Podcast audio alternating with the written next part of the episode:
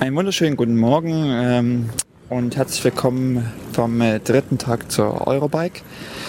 Heute ist Tag 2 der eigentlichen Messe und ähm, ja, mal schauen, was mich hier heute alles erwartet. Ich habe äh, einige Besucher noch so auf dem Plan. Ich hoffe, ich werde heute die ähm, Höranfragen beantworten können, die eingetrudelt sind. Und ähm, ja, ich lasse mich mal ein bisschen überraschen. Heute etwas später angekommen, denn ich kann allen nur empfehlen, kommt nicht mit dem Auto, so wie ich. Man braucht ewig. Man steht im Stau. Ich habe heute bestimmt 45 Minuten im Stau gestanden, bis man dann endlich mal irgendwo seine Kiste abgestellt hat. Und ja, ähm, hier gibt es wunderbar eigentlich bewachte Fahrradabstellplätze. Und ich kann allen nur empfehlen, kommt zur Eurobike, auch mit dem Fahrrad. Das geht am schnellsten und ähm, im Stau stehen ist ja doch eher so ein Frustfaktor. Ähm, den könnt ihr euch ganz leicht ersparen. So, ich stürze mich jetzt hier mal ins Getümmel und werde heute auch noch den Christian treffen. Vielleicht machen wir noch eine, eine kleine Plauderrunde zusammen. Wir werden sehen. Bis dahin. Ich stehe jetzt hier mit äh, Kai bei Campagnolo und äh, ja Kai, was gibt es eigentlich Neues? Ja, also generell haben wir bei all unseren Topgruppen Chorus, äh, Rekord, Superrekord ähm, im Jahr 2015 eine vierarmige Kurbel hat äh, für uns den Vorteil, dass wir nur noch im Grunde einen rechten Kurbelarm produzieren müssen in verschiedenen Längen, weil man auf dem Kurbelarm äh, Kompaktblätter als auch Standardblätter montieren kann. Das heißt, man kann, hat dann die Wahl, ob man auf einem Kurbelarm einen 53 oder einen 50er montiert oder äh, die Kombination 52, 36. Das ist für den Kunden halt etwas leichter, weil er im Extremfall, wenn ihr in die Berge fährt, mal Kettenblätter wechseln kann. Für uns als Hersteller ist es halt einfacher, weil man nicht mehr so viel Kurbelarme produzieren muss. Kurz im Vergleich dazu, ja. Die äh, bisherige Situation war, die bisherige Situation war, dass wir einmal Kurbeln hatten mit einem 110 mm Lochkreis und einmal Kurbeln hatten mit einem 135 mm Lochkreis. Und durch diese Vierarmaufnahme kriegt man das halt so hin, dass man ähm, im Grunde beide Lochkreise auf eine Kurbel bekommt. Also der Befestigungslochkreis ist jetzt natürlich ein anderer, aber über diese Vierarmkonstruktion kann man zwei im Grunde vorher zwei verschiedene Lochkreise jetzt auf eine Kurbel montieren. Und das ist jetzt Lochkreis 110? Ähm, den habe ich ehrlich gesagt, also weder der eine noch der andere. Okay, also was ganz also. Genau, der, das ist was ein ganz anderer Befestigungslochkreis, genau. Und dann hat sich bei uns weiterhin geändert, dass der, die Anlenkung des, der Anlenkarm des Umwerfers ist einiges länger geworden, einfach um in Verbindung mit einer geänderten Mechanik im linken Hebel ein schnelleres Ansprechverhalten des Werfers zu bekommen und durch die gleiche Maßnahme erreicht man halt auch, dass man im Grunde den, den Finger auch nicht mehr so weit bewegen muss, bis sich der Umwerfer mal bewegt. Ähm, wichtig dabei ist noch, äh, wir haben äh, letztes Jahr schon propagiert, dass man ähm, beim dritten Klick des Hebels auf dem großen Kettenblatt sein sollte. Ähm, in, glücklicherweise haben die Kollegen in Italien es jetzt so hinbekommen, dass der Hebel auch nur noch drei Klicks hat, nicht wie vorher mehr, sodass man halt jetzt zwanghaft beim dritten Klick ähm, auf, dem, auf dem großen Kettenblatt ist. Ähm, das bedingt immer, dass man äh, eine relativ hohe Zugspannung auf dem Umwerfer fährt. Dieses Bauteil, was man in die Außenhülle einsetzt, um diese Zugspannung zu erreichen, liegt jetzt halt auch fürs Jahr 2015 im Grunde in jeder Ergo-Power-Packung bei, ist halt ein Zugspanner drin, dass man halt, weil man am Werfer ja keine Einstellschraube hat, die Zugspannung immer so erhöhen kann, dass das auf jeden Fall funktioniert. Ähm, das Schaltwerk mitsamt dem rechten Schalthebel hat sich dahingehend geändert, ähm, dass ähm, auf die obere Feder im Schaltwerkskörper wirkt jetzt ein, ein kleines Zahnrad ein. Das hat die Bewandtnis, dass bei einem, wenn man eine, eine Kassette abschaltet mit einem aktuellen Schaltwerk, dann bewegt sich das Schaltwerk mehr oder minder auf einer Kreisbahn an der Kassette vorbei. Das heißt, man schaltet unten los und die, die obere Leitrolle steht relativ nah an der Kassette und zum Mittelpunkt der Kassette entfernt sich das Ganze aber immer weiter um zum Ende hin wieder daran ranzulaufen. Hat das Problem, dass sich halt in der Mitte der Kassette der Umschlingungswinkel ändert, mhm. sich das Ganze da ein bisschen langsamer schaltet und im Extremfall auch wohl zu einer Geräuschentwicklung führt. Bei den neuen Schaltwerken ist das so, dass der Abstand von oberen Röllchen zur Kassette im Grunde immer gleich gehalten wird. Dadurch hat sich das Schaltwerk geändert und auch der Hebel. Ähm, damit sind wir beim Punkt der Kompatibilität. Alle 2015er Schaltungsteile bekommen so einen A-Stempel. Genau, habe ich schon gesehen. Genau, um ja. klar zu machen, dass nur diese Teile miteinander kompatibel sind. Also es ist nicht möglich, ein äh, Neueres 2015er Schaltwerk zu Ja. einem 2014er Ergo-Power-Hebel zu fahren. Das ist jetzt auch nicht nur möglich, weil irgendwer gesagt hat, das geht nicht, sondern äh, wir haben es halt probiert und man bekommt wirklich äh, kein zufriedenstellendes Schaltergebnis. Ja, und das betrifft sozusagen eigentlich äh, Brems-Scheit-Kombination mit dem Schaltwerk Genau, oder Umwerfer. und dem. Umwerfer, genau. Also diese, Diese- drei Elemente, die genau aufeinander abgestimmt Genau, sind. die muss man auf jeden Fall aus 2015 haben. Man kann da nichts quer kombinieren. Ja. Betrifft aber jetzt nicht äh, Kassette oder Nee, genau. Kurbel. Kassette, also Kette das und so weiter ist gleich geblieben. Die Kollegen in Italien gehen jetzt so weit, dass sie sagen, man hat einen hundertprozentigen Komfort der 2015er Schaltung auch nur, wenn man eine 2015er Kurbel fährt. Es ist aber ja nicht so, dass sich in irgendeiner Form der Abstand der Blätter geändert hat, sondern es haben sich einfach nur die Anordnung der Steighilfen hat sich geändert. Ähm, sodass es schon kompatibel ist zu am Markt befindlichen Kurbeln. Aber sie sagen halt, das hundertprozentige Schalterlebnis hat man definitiv auch nur, wenn man eine neue Kurbel fährt, aber es ist rückwärts kompatibel. Ja, es ist ja auch immer die Frage sozusagen, wie weit das dann in Praxisrelevanz Genau. hat für den Endkunden.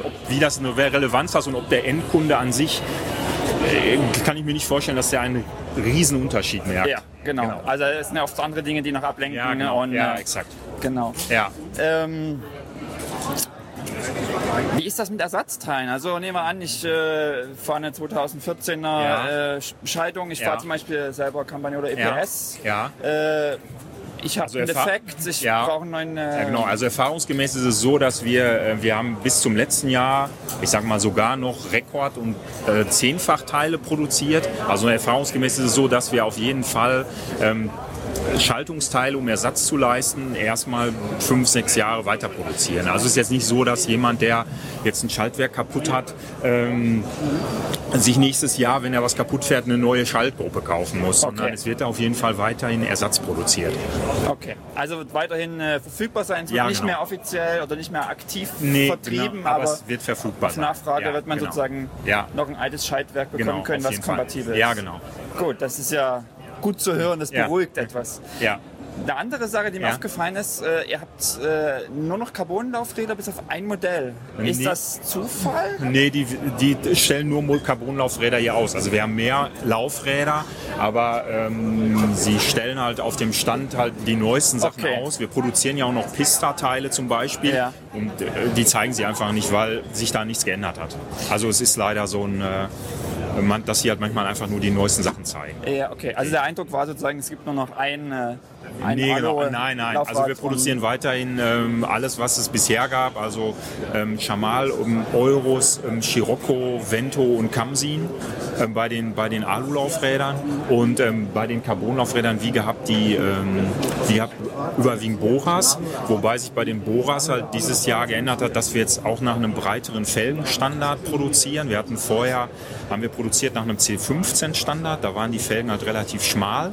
Und jetzt produzieren wir halt, ähm, nennt sich Industriestandard C17. Da ist die Felge rund 3 mm breiter geworden. Oh ja.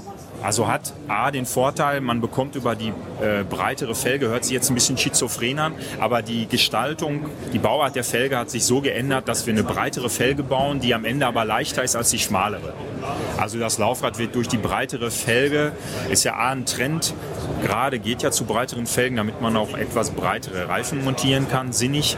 Ähm, und äh, dadurch, dass wir die Felgenkonstruktion ganz neu haben, wird das Laufrad dadurch auch leichter. Das betrifft aber die Bora-Serie. Ja, genau, das betrifft alle Bora-Laufräder, äh, bis auf das 80er. Das war 80er ist unverändert, aber die 35er und die ähm, 50er haben sich halt komplett geändert.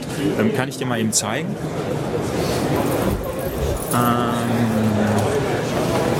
äh, die haben sich derart geändert, dass A die Felge, kann man deutlich sehen, ist halt breiter geworden und B haben die ähm, eine verkleinerte Narbe. Also verkleinerte Narbe, das fällt jetzt augenscheinlich nicht sofort auf, aber in der Vorderradnarbe hat sich der, der Durchmesser ist kleiner geworden und die äh, Vorderradnarbe hat jetzt kleinere Kugelringe, Konen und Lagerschalen als die Hinterradnarbe, weil man halt dadurch an der Vorderradnarbe ein paar Gramm Gewicht sparen kann. Wie ist das dann mit dem Verschleiß? Äh, also, die, die, also die Materialien an sich sind die, sind die gleichen wie hinten. Und die Kollegen in Italien sagen halt, der, der Durchmesser der Narbe konnte kleiner werden, ohne dass die A an Steifigkeit verliert.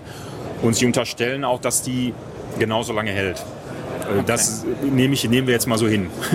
Und hoffen, dass das stimmt. Wir werden jetzt die Praxistests genau. zeigen, ja, genau. äh, ob die nach ja, zwei, drei genau. Saisons wirklich noch genau. fahrbar sind. Genau. Das hat sich auch geändert bei den, ähm, bei den Alulaufrädern, bei den Chamal-Laufrädern wird das auch so sein, dass das Vorderrad im Grunde eine vergleichbare Narbe hat, wo kleinere Kugeln und Konen drin sind. Ähm, wichtig noch ist, wir machen jetzt weil die Nachfrage danach ziemlich groß ist, auch Carbon-Clincher. Also es wird Bora-Laufräder in 35 und in 50 ähm, ab Ende des Jahres halt auch für, für Drahtreifen geben, nicht nur für Schlauchreifen. Das äh, war aufgrund Kundennachfrage Ja, genau. Es ist halt einfach ja, auf Kundennachfrage, weil viele Leute ähm, keine Schlauchreifen kleben wollen oder wahrscheinlich auch einfach nicht können. Und das für die halt handhabbarer ist, einen Drahtreifen zu haben. Deshalb bauen wir jetzt halt auch auf, ich denke eher, es ist, ist eine Marktnachfrage, ähm, dass wir jetzt halt ähm, Clincher-Modelle bauen. Alles klar, dann danke ich vielmals für die Informationen soweit. Okay. Ich danke auch. Ja, ich bin jetzt hier am Stand von äh, Lightweight und äh, es ist ja extrem busy hier bei euch. Äh, viele beschauen sich äh, das lecker Carbon und die Carbon-Laufräder von euch an. Lightweight ist ja, hat ja so eine, so eine mystische Marke, eine Edelmarke. Ähm, man weiß, es ist sehr preisintensiv. Äh, aber was steht eigentlich hinter, hinter Lightweight? Was ist das für eine Firma? Ist das Made in China äh, und man klebt hier in Deutschland nur die Labels drauf? Oder was ist eigentlich äh, Lightweight für eine Firma? Ja, hi, Jörg Ludewig hier. Ich bin hier ein bisschen der Verkaufsstruggle und versuche mein Team immer schön zu motivieren. Manchmal würde ich mir das wünschen, wenn ich ganz ehrlich bin, weil die 16 bis 20 Stunden Handarbeit hier am äh, Technik- und Technologiestandort in Friedrichshafen im Zentrum Europas bedingen einfach sehr, sehr hohe Stundenlöhne und äh, bringen natürlich irgendwo diesen Preis und geringe Deckungsbeiträge mit sich. Wir sitzen hier direkt an unserer Glaswand, wo 96 Mitarbeiter aufgelistet sind, die dafür sorgen, dass viele Leute ihre Passion ausleben können und ähm, ja, völlig unnötige Produkte kaufen, die ihnen einfach viel, viel Spaß machen. Und das ist eigentlich so unser Kern. Ja, wir sind sehr, sehr bekannt für hochwertige und perfekte Manufakturarbeit. Bei uns wird wirklich alles in Deutschland in Handarbeit hergestellt. Hier alles, in Friedrichshafen? Genau, hier am Standort in Friedrichshafen werden die Rohteile 60 Prozent, 70 Prozent des Fertigungszyklus hergestellt, gehen dann nach Heilfingen, was sich an der A81 Richtung Stuttgart befindet. Dort wird dann im Prinzip die kosmetische Operation durchgeführt. Die Räder werden schön gemacht, für den Verkauf vorbereitet, verpackt und in unsere sogenannte Schatzkammer verlagert. Und mit dem Übergang dieser Türschwelle ist es dann quasi mein Besitz und meine Verantwortung. Und ich versuche dann mit meinen 25, 30 Mädels und Jungs die Welt damit glücklich zu machen bei Carbon Sports. Wie bist du selber, also wir kennen dich ja äh, alle noch aus äh, Radsportzeiten, aus deinen aktiven Profizeiten, dreimalige Tour de France-Teilnahme, glaube ich. Ähm, ja. Wie bist du selber eigentlich zu, zu Lightweight gekommen? Äh, wie hast du angefangen hier zu arbeiten? Ja, ganz lustig. Ich meine, die ganze Welt äh, hat lange Zeit den Sündenbock Radsport gesucht und das, äh, das Thema Doping gar nicht losgelassen. Und im Prinzip war es nichts anderes für mich zu der Zeit, eine Art legales Doping. Wobei selbst dafür musste ich Strafe bezahlen. Ich habe also als Radprofi heimlich diesen technischen Vorteil von Lightweights genutzt. Wenn ich erwischt wurde, musste ich Strafe bezahlen, weil ein Fremdsponsor aufgeklebt wurde. Das heißt, im Rennen hast du Lightweights benutzt? Ja, immer wenn ich gute Form hatte, habe ich gedacht, komm, heute lohnt sich, jetzt packst du die Dinger rein, hoffentlich sieht es keiner. Und klar, meistens, wenn man gute Form hat und dann die Dinger noch drin hatte, wurde man gesehen. Und dann haben die beiden Chefs, die damaligen, das mitbekommen, haben gesagt, da muss ein total verstrahlter Radfahrer Deutscher rumfahren, der Geld dafür bezahlt, unsere gekauften Laufräder zu benutzen. Quintessenz war, ich wurde Freund, ich wurde Testfahrer und ja, bin jetzt hier irgendwo Verkaufsleiter für die Geschichte und denke einer der authentischsten Verkäufer, die es so im Radsport-Business gibt. Allein aufgrund dieser Story. Bin hier glücklich und zufrieden. 2007 nach Ende meiner Laufbahn hier eingekehrt und ja, vermisse eigentlich nichts.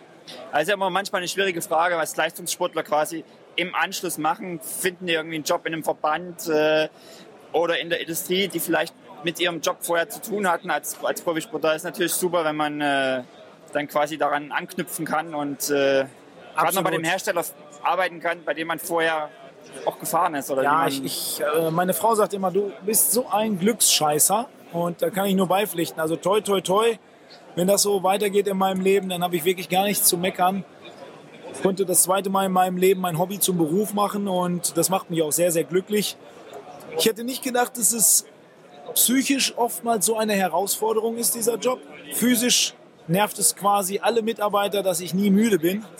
Ja, das ist äh, das Problem, wenn du als äh, Profisportler in so einen Job einsteigst. Aber ich hätte ehrlich gesagt nicht gedacht, wie heftig auch das normale Business sein kann. Also wenn ich überlege, wie wichtig ich mich da als Radprofi genommen habe und wie unwichtig das im Sinne der Verantwortung war. Weil du musst einfach nur schnell Rad fahren. Dafür musst du gesund bleiben und seriös arbeiten. Und du hast die Verantwortung für dich selbst. Fährst du gut, kriegst du nächstes Jahr einen guten Vertrag. Fährst du schlecht, musst du um einen kämpfen.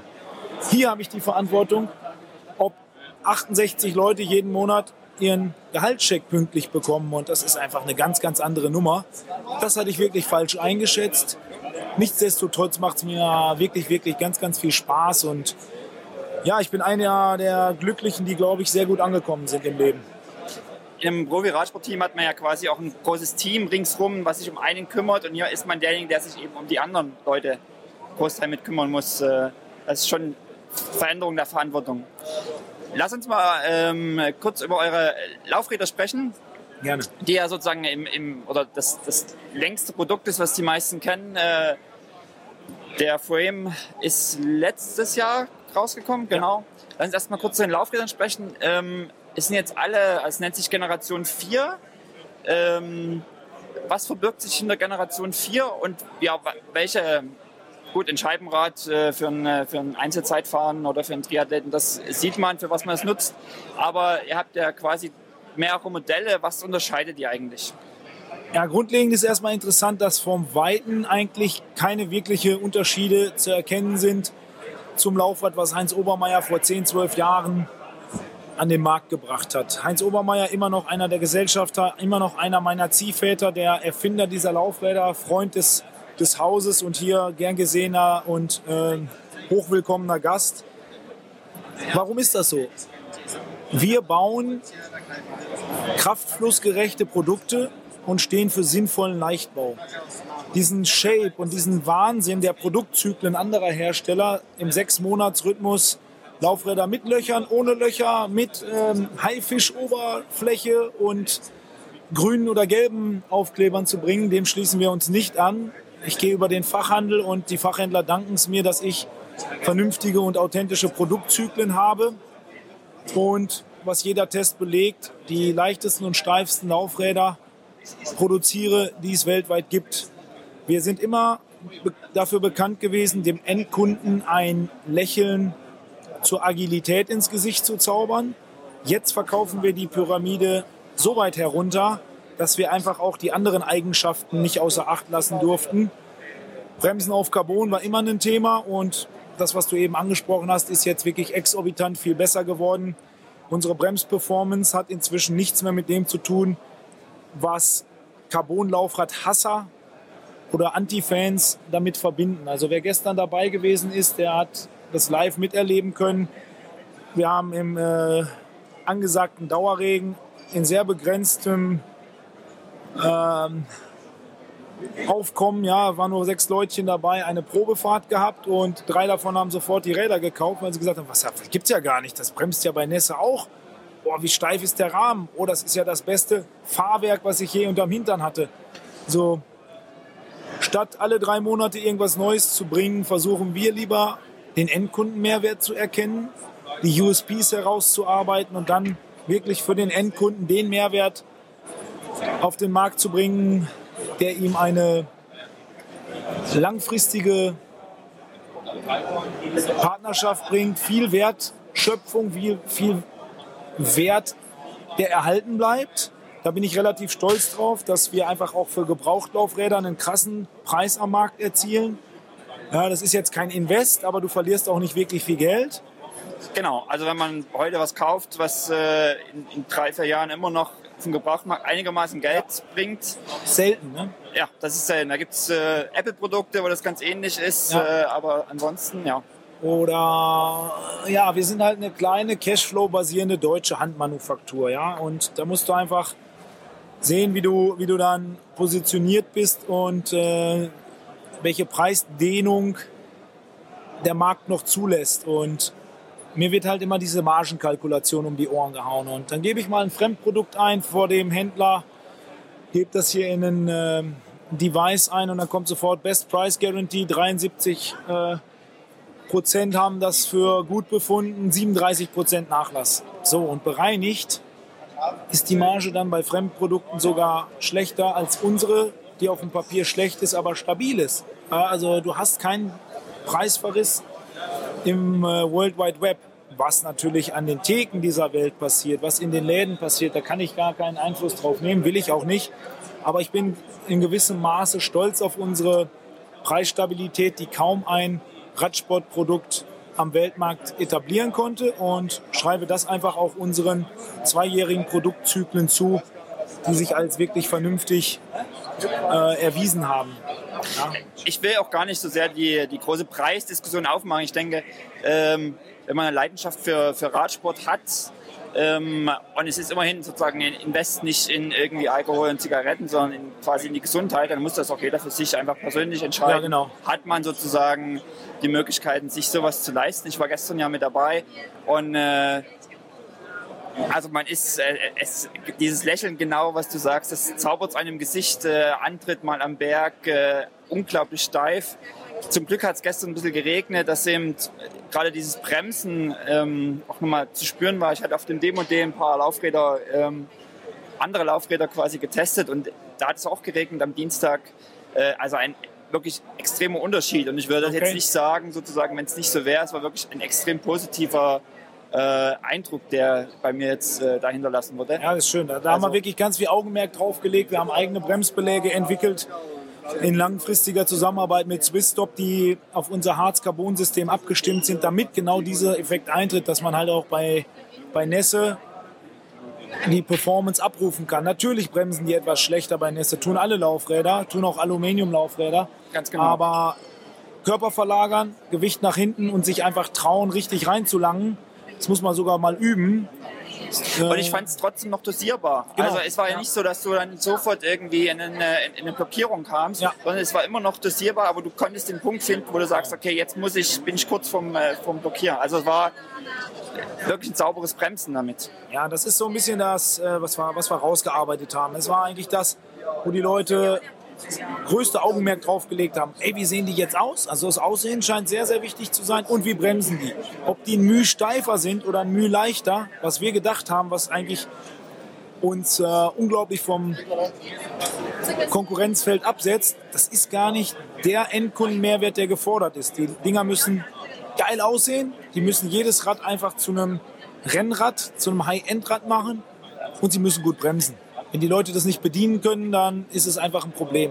Wir verkaufen, wie gesagt, schon weiter in die breite Masse und äh, da gibt es einfach auch so ein paar Jungs, die zu selten fahren, um es gut können zu können. Du bist ja gestern runtergefahren wie der Teufel, trotzdem, obwohl es nass war.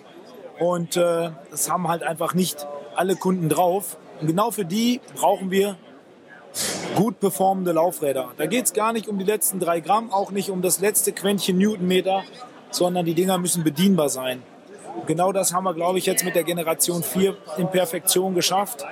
Du hast die Scheibe angesprochen. Ich bin sehr stolz, dass fast 50 Prozent gekaufte Lightweight-Scheiben im Tour de France-Feld fahren mit irgendwelchen Labeln drauf. Das ist ja, schon fast eine Facebook-Aktion. Ja, genau zu dem Moment, als äh, Einzelzeit von war. Ist ganz gut angenommen worden und äh, hat, hat, viel Spaß gebracht. Und als Dankeschön fährt Contador jetzt sogar mit dem Ding umgelabelt bei der aktuellen äh, Spanien-Rundfahrt. Also Alberto ist wirklich ein Fan unserer Produkte. Dem habe ich neulich auch mal einen Satz Obermeier zukommen lassen. Auch die hat er bezahlt. Und fährt in Lugano heimlich im Training mit den Dingern rum. Habe ich selbst gesehen. Also das sind einfach diese ganz großen Komplimente, die ich am Weltmarkt einfach durch mein Netzwerk von früher und durch unsere guten Produkte, die unser Engineering inzwischen hinbekommt, äh, einheimsen kann. Das macht dann wirklich Spaß. Lass uns mal kurz auf die äh, konkreten äh, Laufradvarianten eingehen. Gerne, ja. Die leichtesten, sozusagen, was auch dann die teuersten sind, aber sind die Meilenstein Obermeier. Da geht ihr runter bis auf. Könnten wir unter 900 Gramm bauen pro Satz? Wir haben uns auf 925 rein äh, einge, einge, eingestellt, damit wir einfach diese Varianz, die in der Handfertigung einfach mal stattfindet, auch abdecken. Da kann ein Satz dabei sein, der aber auch mal 905, 910 Gramm wiegt. Und äh, ja, gerade letztes Jahr so passiert. Ich hatte einen Kunden in Düsseldorf, der ist wirklich mit einer, ich sag da mal, Kokswaage dazu bekommen, hat gesagt, ich kaufe die nur, wenn die unter 960 Gramm, das waren noch die alten, die waren noch schwerer, wiegen. Der hat die wirklich abgewogen und ich habe gebetet, dass der Kumpel Shimano fährt, weil der Shimano-Rotor mit ausgefrästen Nuten 8 Gramm leichter ist als der Campagnolo-Rotor. Hab den aber nicht erreicht. Er kam, ich sag, was brauchst du denn? Ja, SRAM. Ich sag, oh, ein Glück. 958,6 Gramm. Der hat nicht mal nach einem Euro Nachlass gefragt. Der wollte einfach diese Laufräder unter 960 Gramm und war einer der glücklichsten Menschen. War, ähm, ich weiß nicht, ob er das hört, was ich jetzt sage, aber er war ein sehr serviceintensiver Kunde. Aber der hat danach im Forum so positiv berichtet, war so fröhlich und, und, und stolz und happy. Da lohnt sich der Aufwand dann einfach auch. Und mit dem Meilenstein Obermeier ist auch eine Hommage an unseren Heinz, der hier ja immer noch unsere Koryphäe ist. Unser Top-of-the-Range-Product wird also auch immer Obermeier heißen. Falls ein leichterer Rahmen kommt, wird das auch so sein. Urgestalt Obermeier ist einfach inzwischen mit der Generation 4 ein Laufrad, was sogar bis 80 Kilo Fahrergewicht geeignet ist und ähnlich wie die Scheibe. Die beiden Produkte sind so weit weg vom Mitbewerber, dass ich sagen muss, Chapeau, unsere Ingenieure haben da wirklich einen ganz, ganz tollen Job gemacht. Der Unterschied zwischen äh, Meilenstein Obermeier und Meilenstein ist äh, knapp 150 Gramm. Äh, ist das der einzige Unterschied? Ansonsten sind sie eigentlich baugleich. Äh, du hast natürlich mit dem weniger verwobenen, weniger verarbeiteten Material in der Felgenflanke einen ganz kleinen Tick weniger Steifigkeit. Deshalb geben wir da auch andere Systemgewichte an. 90 und 120 Kilo. Aber das Obermeier ist inzwischen so steif geworden, dass es fast die Steifigkeit des alten Meilenstein hat. Also es ist 30 Prozent steifer als das alte Obermeier und äh, inzwischen wirklich für jedermann quasi, quasi nutzbar. Ist natürlich dadurch, irgendwo muss man das Gewicht herholen. Ja? Es ist weniger in der Flanke verarbeitet, es ist eine leichte 190 Keramiknarbe verarbeitet. Zulieferer haben wir auch nur die besten, japanisches High-End-Carbon, DT-Swiss-Teile, also da setzen wir auf bewährte Premium-Produkte, die es gibt. Und äh, das Obermeier ist einfach so viel, so viel besser, dass man es selbst fühlen kann.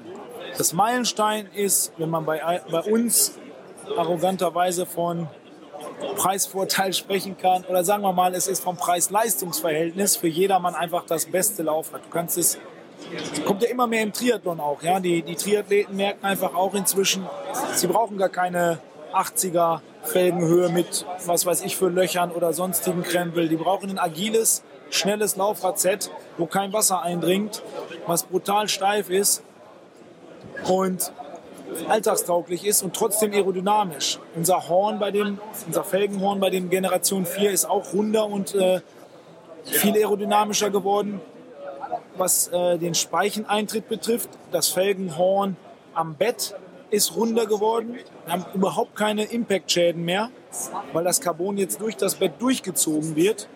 So in Summe ist es ein, ein super tolles Produkt geworden, das Meilenstein. Und mit der Steifigkeit, die es hat, zu dem Preis, mit der Langlebigkeit und dem Gebrauchtpreis, was es am Markt erzielt, würde ich jedem Kunden, der ein bisschen aufs Geld schaut, immer zum Meilenstein 1620 Tubular raten.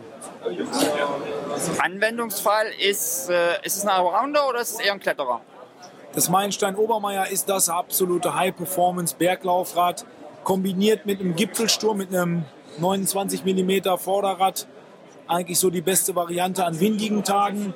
Ein Gipfelsturm Hinterrad würde ich jetzt keinem über 70 Kilo empfehlen. Das ist wirklich für die Berggämsen gedacht, weil es einfach bauartbedingt nicht den Steifigkeitsansprüchen der meisten Lightweight-Kunden gerecht wird, aber es sieht toll aus mit kleinvolumigen Rahmen, sprich Titan oder Stahl, oder mit sehr kleinen Rahmenhöhen, sprich Frauen, die gerne Lightweight fahren wollen, aber nicht ganz so martialisch daherkommen wollen und nicht so viel Seitenwindanfälligkeit haben wollen. Für die ist dann das Gipfelsturm mit 1000 Gramm das richtige Laufradset. Die 80er Fernweg und Fernweg C sind äh, super aerodynamisch, unglaublich teuer, unglaublich schnell, aber natürlich auch bauartbedingt sehr seitenwindanfällig, weil es einfach die jeweiligen Derivate im Markt sind, die auch wieder die leichtesten und steifsten Laufräder sind. Eine 80er Flanke brauchen wir einfach physikalisch gar nicht versuchen, das wegzureden. Bei Seitenwind sind die anfällig. Da kann man reden, wie man will. Ich war jetzt letztens bei einem, äh, also grundsätzlich das Hochprofil, bei einem Rennen dabei, wo wir ja, also Windböen hatten bis 80, äh, 90 Kilometer in der Stunde und das teilweise als Seitenwind in den Bergen. Da sahst du einfach, wie die plötzlich von rechts nach links ja. gedrückt wurden und nichts machen konnten, die mit Hochprofil unterwegs waren. Das war, waren dramatische Zeit, Bilder. Da hast du keine Zeitersparnis, da bist du froh, wenn du lebendig ins Ziel kommst. Und äh, da macht es einfach auch keinen Sinn. Deshalb haben wir die Range erweitert. Wir haben im Prinzip für jeden was dabei. Wir haben auch für die absoluten Tubular Hasser, die wirklich meinen, sie kriegen einen äh, Schlauchreifen nicht sauber aufgeklebt, die besten Clincher der Welt. Da gibt es Meilenstein und Fernweg, sehe ich. Richtig, genau. Da haben wir zwei Derivate. Einmal das ganz hohe, das Hochprofil mit 79,5 und dann den 47,5er, das Derivat vom normalen Meilenstein als Clincher exorbitant hohe Produktionszeit, ein Wahnsinn, was da reingeflossen ist an Invest, an Faservolumen und an Know-how. Unglaublich teuer.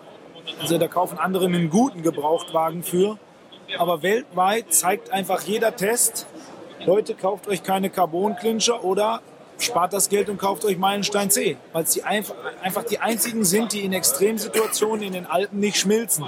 So die Testberichte möchte ich jetzt hier nicht unterstreichen. Sicherlich haben unsere Mitbewerber am Markt auch viel getan und bauen inzwischen hochwertigste Carbon-Clincher. Will ich überhaupt nicht in Frage stellen. Nur die Testberichte lügen ja auch nicht. Also wir sind auf jeden Fall sehr, sehr weit vorne mit dabei und waren zumindest bis zur Eurobike bis vor einer Woche da in dem Segment Marktführer. Ich komme jetzt aus dem Rennsport. Ich bin einmal auch recht böse hingefallen, weil sich ein Clincher-Reifen verabschiedet hat bei plötzlichem Druckverlust. Deshalb, ich fahre sogar zum Bäcker nach nebenan mit dem Tubular-Laufrad. Ich kann natürlich aufgrund dessen, dass ich es schon 100 Mal gemacht habe, auch einen Tubular-Reifen sehr, sehr schnell wechseln. Meine Frau hat neulich mal gesagt, jetzt gib mir mal so ein Ding her. Es kann ja wohl nicht sein, dass die Männerwelt meint, sie kann keinen Tubular wechseln. Und ich muss sagen, Chapeau, es ist kein Nadel abgebrochen. In 27 Minuten war also der alte Conti runtergerissen, ein neuer mit Tufoband aufgeklebt, Pannenmilch eingefüllt, ausgerichtet, aufgepumpt, abfahrtsbereit. Und ich sag mal, dreimal gemacht hat man das in 10 Minuten, 15 Minuten raus. Viel schneller wechselst du halt auch nicht ganz sauber einen Clincherreifen. Und unterwegs geht es ja noch schneller, wenn du kein neues Band aufklebst, sondern einfach nur auf dem Restkleber einen Vor- gekitteten Reifen drauf etablierst, der durch die Bremshitze, die danach einwirkt, sofort so festklebt, dass du auch sicher ins Ziel kommst, spricht relativ wenig gegen den Tubular, muss man ganz ehrlich sagen, wenn man es mal neutral mit dem Adenauer Kreuz betrachtet. Das haben wir nämlich gerade mal gemacht. Die Broschüre gebe ich dir gerne mit.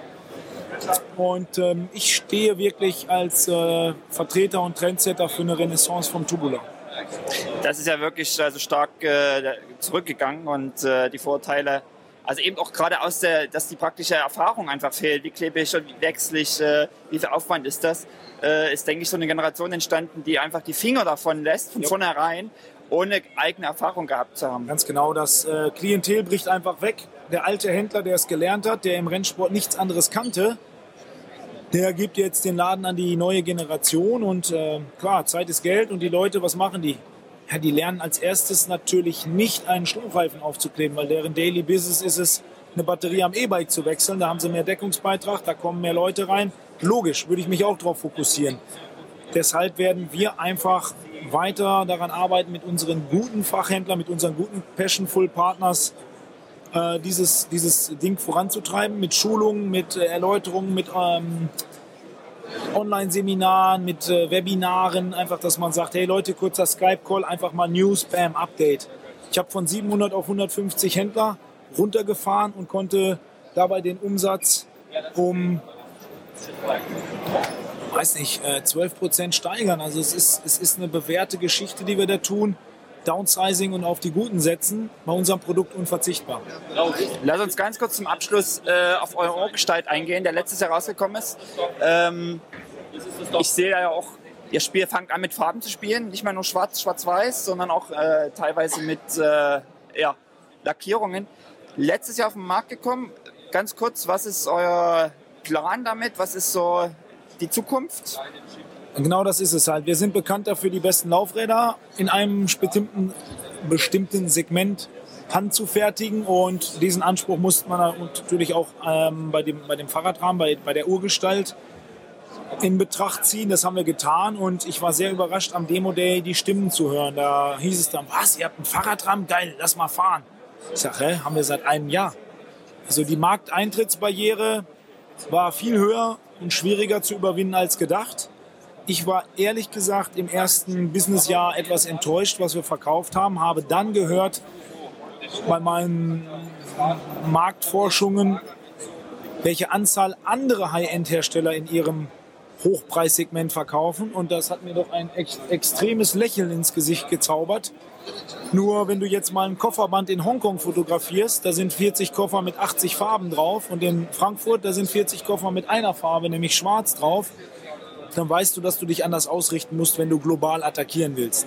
Für, für den DACHI-Markt bist du safe mit Schwarz. Du kriegst auch noch ein paar nach Amerika verkauft.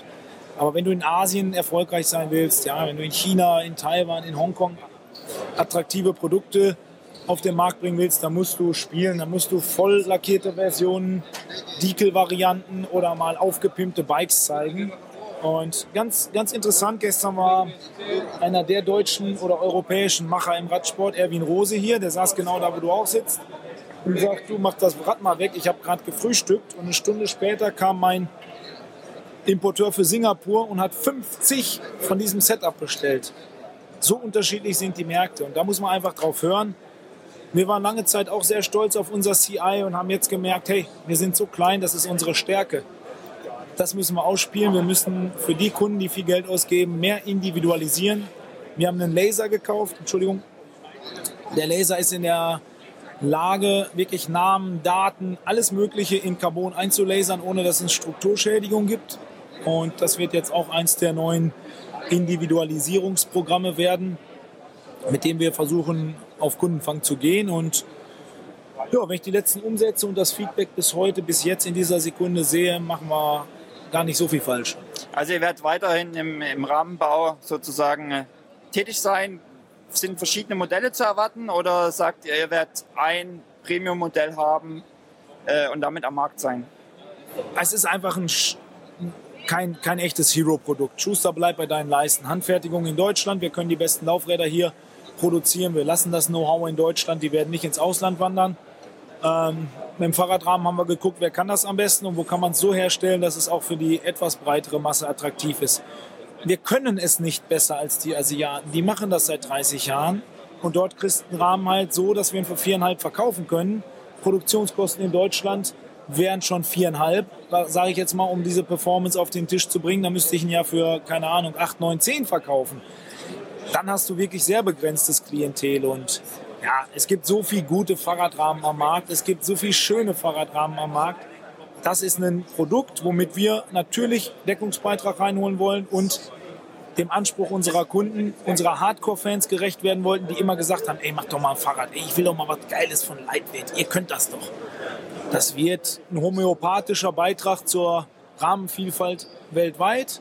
Aber wie gesagt, ich bin nach wie vor überrascht und stolz drauf, was wir im ersten Jahr verkaufen konnten und die Orderzahlen in den ersten anderthalb Tagen der Messe sprechen wirklich Bände.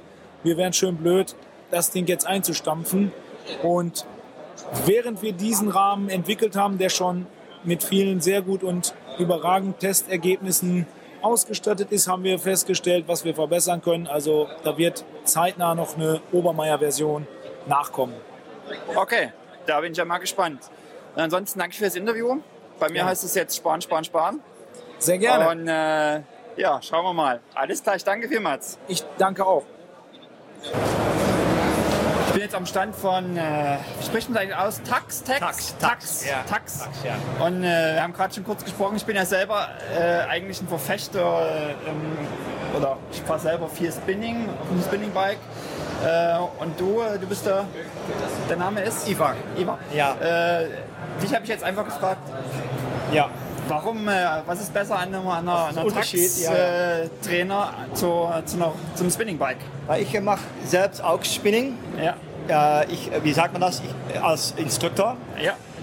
Und Spinning ist gut, aber ähm, mit dem Trainer hat man viel mehr Möglichkeiten.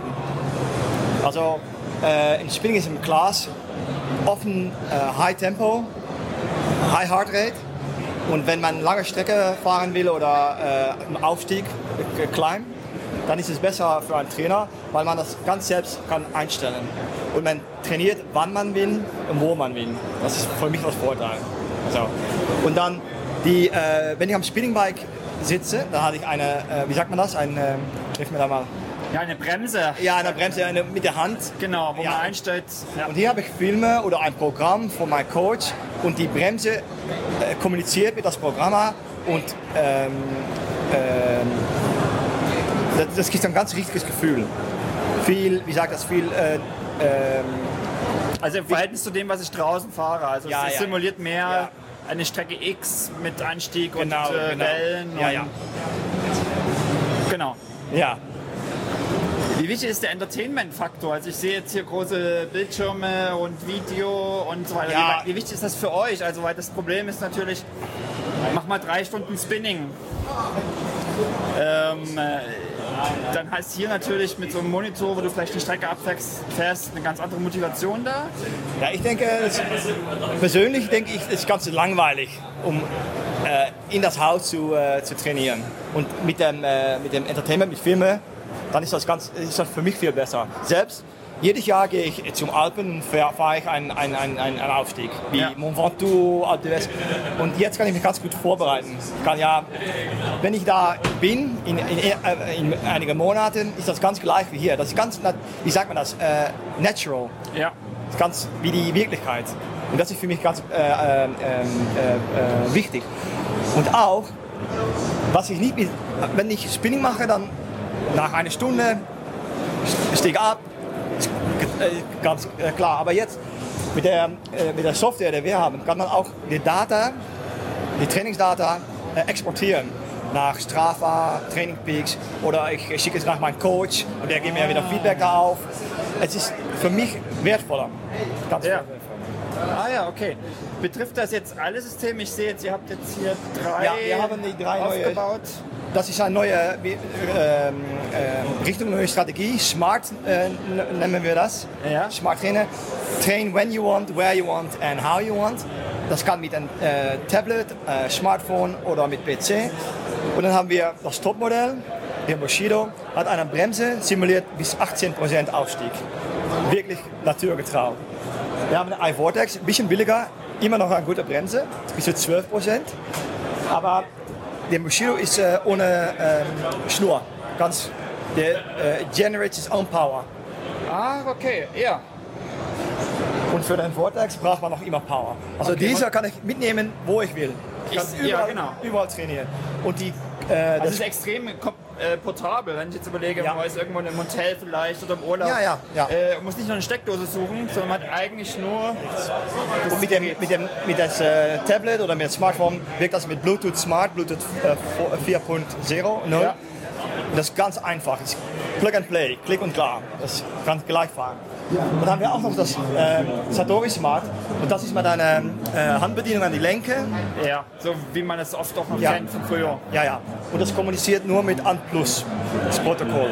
Das schickt nur Data raus. Das sagt dir, okay, jetzt Position 1, 2, 3 für die Training. Und die Data wie Watt, äh, äh, RPM und äh, Geschwindigkeit und so gibt es zurück. Kann man exportieren im Programm. Aber Das ist das nur die Möglichkeiten. Die anderen Modelle haben auch das Feedback, wirkt zwei Seiten auf. Ah ja. Äh, wie ist das, wenn ich jetzt zum Beispiel ein Rad habe, was ich fahre normalerweise mit Leistungsmesser? Ja, Kann man das hier in die Software integrieren, Ja, ja, dass man also dann auch die reellen Leistungsdaten sieht und Genau. nicht nur das, was simuliert wird und nee, nee, genau, kann alles, ja. oh ja, okay. Ja. Und äh, also ich sehe jetzt hier ein iPad. Muss ich mir was runterladen? Ist es eine Web? Also Ja, es ist eine, eine Free App in, äh, in, äh, in äh, Apple Store oder Ja. in Google Play, das ist äh, Okay. ähnlich. Ich kann oder auf deinem Mac oder auf deinem PC. Also PC, aber nicht Mac. nicht Mac. Nee, nee. Wir haben das für PC, für Windows 7 und äh, höher entwickelt. Mac werden wir Ende des Jahres haben, aber jetzt noch nicht. Okay, da ist also was Mit. Bootcamp geht das aber, aber nicht. Ja, ja, aber das ist immer. Ja, ja, ja. Aber wenn man das kauft, die, die neue Smart-Bremse, Ja. dann kommt eine Software dabei für PC, aber auch für äh, Smart, für Tablets und für äh, äh, Smartphones. Und das ist ganz einfach. Das ist ein, ähm, äh, eine App und es gibt all die Möglichkeiten. Da kann man selbst die, äh, eine Training bauen, create. Ja. Das, da gibt es Workouts, die sind äh, for free, gratis. Und dann haben wir auch noch die Filme, die kauft man und die sind 9,99 Euro im App Store. Pro Film. Pro Film. Ja. Und der ist dann, wenn ich über den App Store kaufe, auch nur auf dem iPad zu nutzen. Also das ist dann nicht der Film, den ich mir auch noch auf meinem Rechner angucken kann. Nee, das ist auf iPod, äh, äh, iPad, äh, nur iPad, ja. Nur das, geht, in- iPad. das geht in der äh, iCloud, Ja. kann man auf jedem iPad benutzen, aber das ist für iPad. Okay. Und ähnlich für ähm, äh, Google Play. Wenn man ein Samsung-Tablet Ja, hat, ja. dann... Und wie ist das dann auf dem PC? Na, dann Da geht es dann über den eigenen Store, dass man sich dann die Filme. Ja, kann man downloaden oder an DVD kaufen. Und das sind ganze Strecken, das sind bis zu 240 Kilometer kann man fahren. All die großen Strecken, all die Klassiker, alles, äh, die Alpentouren, alles. Äh, auch Ironman, die Strecke Kona in Hawaii. Kann man eigene GPS-Tracks hochladen? Ja, kann man auch, ja. ja. Und dann, die kann man äh, äh, hochladen. Und das gibt also keinen Film da, aber mit äh, Street View Ja. oder äh, mit, äh, äh, äh, äh, was hat man noch mehr? Also Bing macht ja auch so, fängt an, glaube ich, so ein Ja. Street View zu machen. Ja, ja, und also, dann kann man die, die, das fahren und mit der die GPS und mit Google oder äh, iOS, das ist ähnlich. Äh, auch die, ähm, die Höhe in die äh, Route kann man. Ja. So, es wird schwieriger und leichter. Es ist ganz wie, ähnlich wie, äh, wie draußen fa- Radfahren. Und da kann man, allein, ja, ich kann das nicht, jetzt nicht sehen lassen, aber das ist wie Google äh, Street View oder, Ja, okay. oder Google Maps. Ja. So etwas sieht man, wie ein, ähm, äh, wie, im- wie, im- wie im äh, PKW, ähm, ein PKW. Ja. Ähm, wie sagt man das? Ähm, Navigation. ja, genau. ja, ja, ja. Genau. Ähm, ist das alles, also es gibt auch so Multiplayer-Geschichten. Ist das hier integriert oder gibt es, ich glaube, es gab da mal ein Upgrade oder spezielle Multiplayer-Version? Multiplayer haben wir nur in dem Topmodell, äh, der iGenius oder Ironman Trainer, die sind an die andere Seite. Ja. Die sind nicht smart jetzt noch, das wird später, ja. Da kann man nicht jetzt mit iPad trainen, nur auf dem PC. Und da hat der Virtual Reality, Multiplayer, alles dabei. Ja. Wo liegen die preislich hier, die Geräte, die Modelle? Äh, also der Satori Smart, Ja. ganz Einfacher, einfacher. Einsteigermodell. ja, 350 Euro. Der Vortex Smart wird so 5 550 und der Bushido 650, 700.